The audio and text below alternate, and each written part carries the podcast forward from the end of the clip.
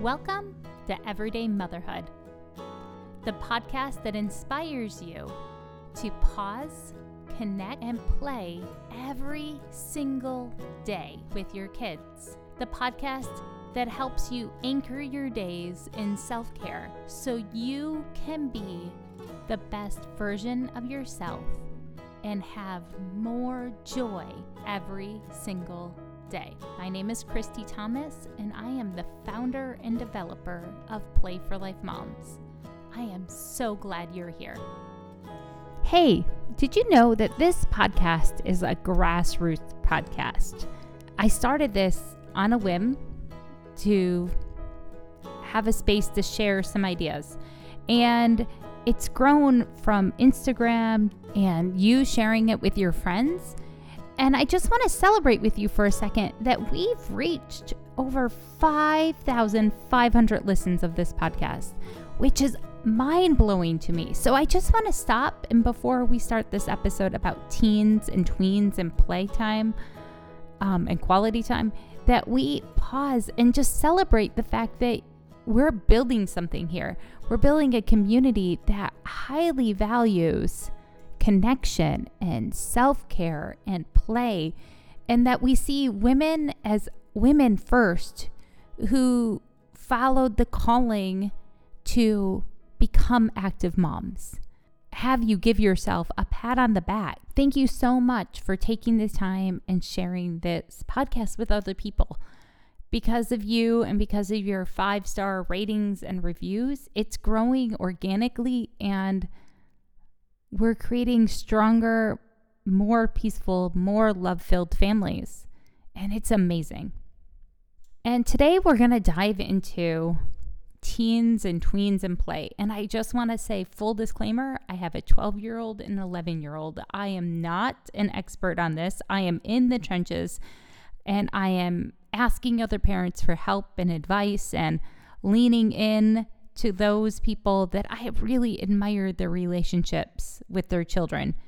And I am writing down notes and reading articles. And I just want to share what I've learned so far um, to try to deepen the connection with my kids so that when they go off to college, right? Like, this is all long term view. I'm always looking long term. So that when they go off to college, that they still call home for advice and feedback, that they still trust me enough that when I'm out of their physical proximity, they think of me to come to, to answer questions, and to ask for advice.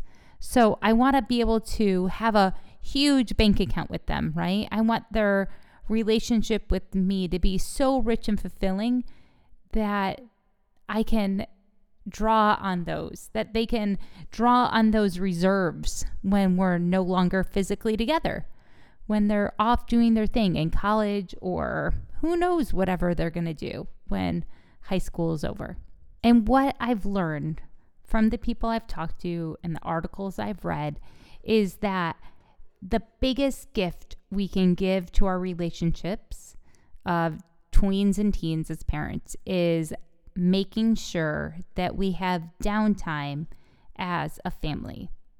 And remembering that even if our child is having a hard time and treating us in ways that don't feel good, it doesn't mean that they don't love us. And it doesn't mean that they don't need time with us. Remember that when we're needing the most love, we often ask for it in the most unloving ways, right? It's not that your child, your tween, your teen, your spouse is normally ever trying to give you a hard time. But when they're when you're having a rough moment with them, right? It's because they're having a hard time, not because they want to give you a hard time. Okay? I fully believe that. If you're listening to this and thinking, oh, okay, so I keep having these sandpaper moments. I love this kid. I know they're amazing, but we keep rubbing each other the wrong way. How do I transition into having more quality time with this person? And one of the ways that I've observed and people have given me feedback on is to just be there physically with them. Go to what they like. This was one of the tips that was shared on Instagram under Play for Life Moms was that this person's husband said that he meets the kids where they are. So if that means playing World of Warcraft or building sets for plays, that's where he goes because that's where his kids are. And if you're having too many sandpaper moments and you just don't even know where to start, I'm going to give you five ideas right now, okay? Bake cookies together. Go to the library.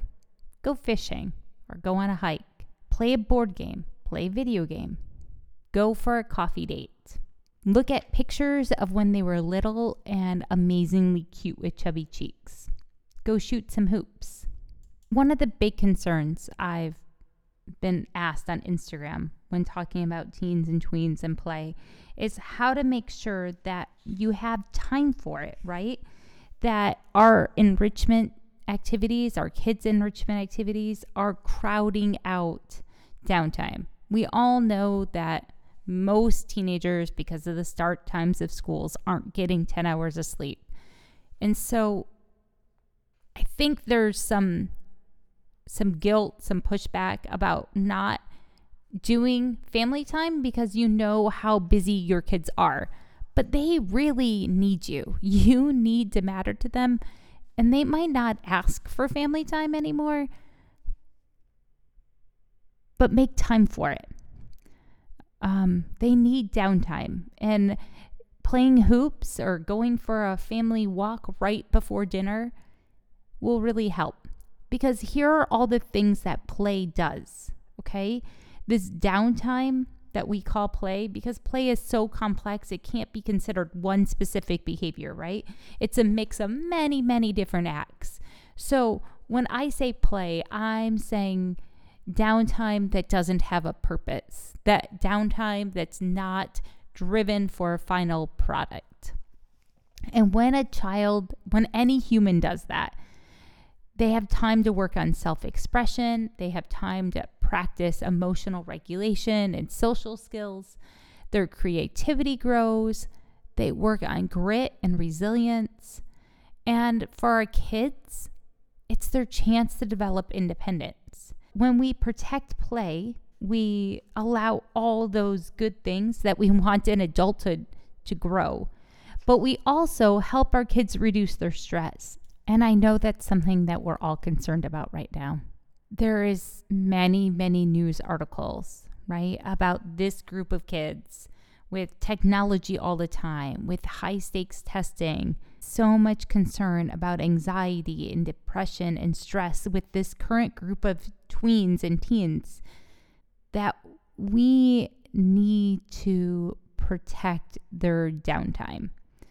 Did you know that the American Academy of Pediatrics is actually writing prescriptions for play for younger children for parents to remind them the value of free play and downtime? So, I'm going to give you the prescription right now if you have a teen or a tween. Remember, I'm in the trenches with you, like I said at the beginning. My kids are 12, 11, and 6. And I say that each of us needs to spend about 10 minutes a day with downtime with each of our kids. It could be as a group family activity, like going for a walk.